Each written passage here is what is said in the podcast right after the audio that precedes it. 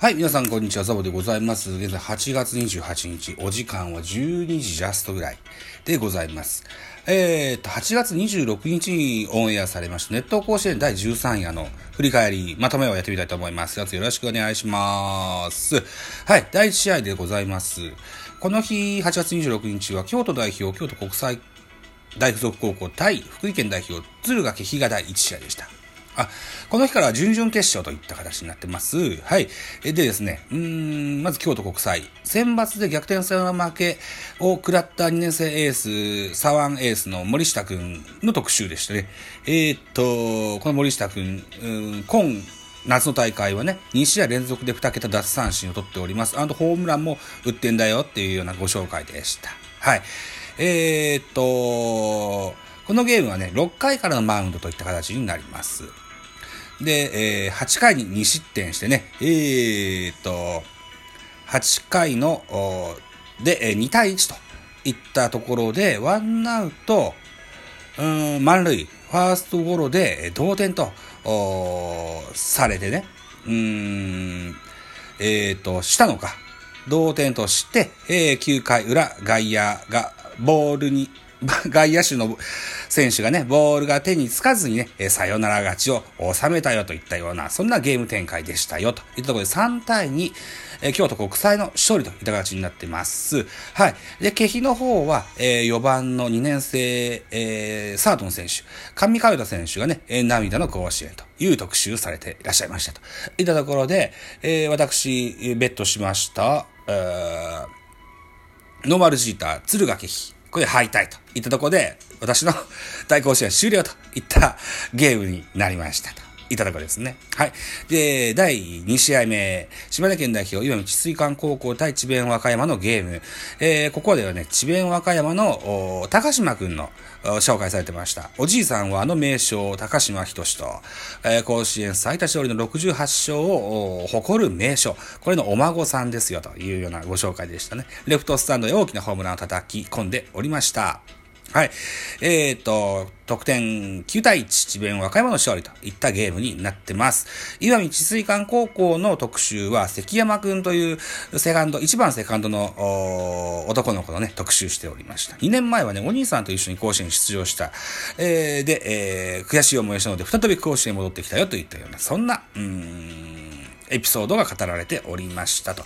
はい。いたところで第3戦目でございます。高知県代表、馬淵監督率いる明徳義塾対奈良県代表、智弁学園の戦い。これが、あー競合対決といった形で、た、矛立てなんて言われてました。はい。明徳義塾はエースの白木くん。えーそれから、変則左腕トルネード、吉川、えー、フース、ユーセフ、えー、よ、吉村、吉村ユーセフ選手の特集でございましたね。はい。えーっと、ユーセフのユーは優しい。聖は、あの、聖なるの聖。から、フは歩くですね。はい。この変則トルネード。えーっと、背中をくるんと向けてですよ。左のサイドスロー投げます。投げ、投げ込みます。2年生のピッチャー。彼が先発でした。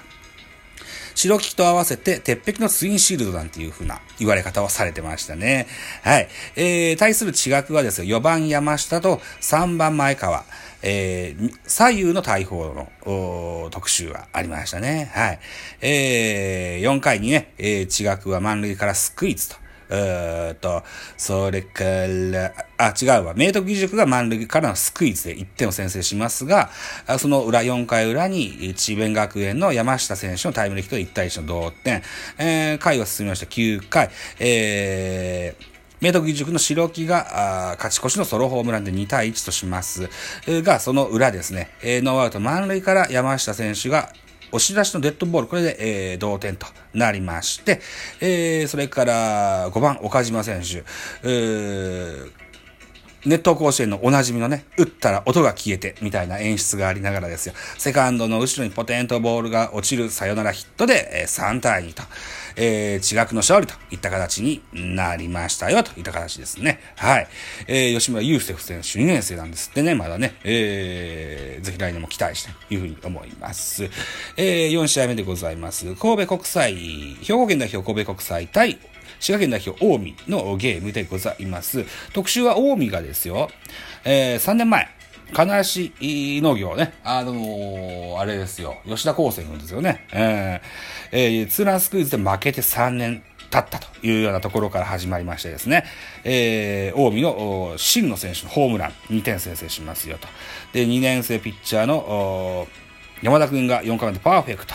えー、スイスイといってたところでですね、えー、えー、っと、9回2アウト。ね、えー、3年生のリリーバー、岩佐選手がマウンド上がりますけれども、トントントンと返されて同点となりますと。で、この9回裏にね、えー、また山田選手に、えー、ピッチャーを戻しますが、勢い止まらず、えー、えー、っと、春山選手の、サヨナラヒットで、えー、近江の勝利と。いう形かな。ですよね。近江の勝利といった形です。はい。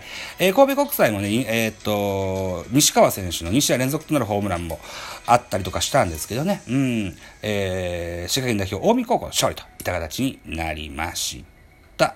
はい。えー、っと、打たれた2年生投手、中辻君がね、えー、先輩がたちに励まされてね、えー、来年も甲子園目指すぞといった帰結でございましたよといったまとめでございました。はい。といったところで、これがネット甲子園第13夜のまとめとして、えー、配信したいと思います。あと、今日いっぱい収録しようと思ってますので、えー締め工場なしで今日はこんなとこです。はい。また次でお会いしましょうね。バイチャ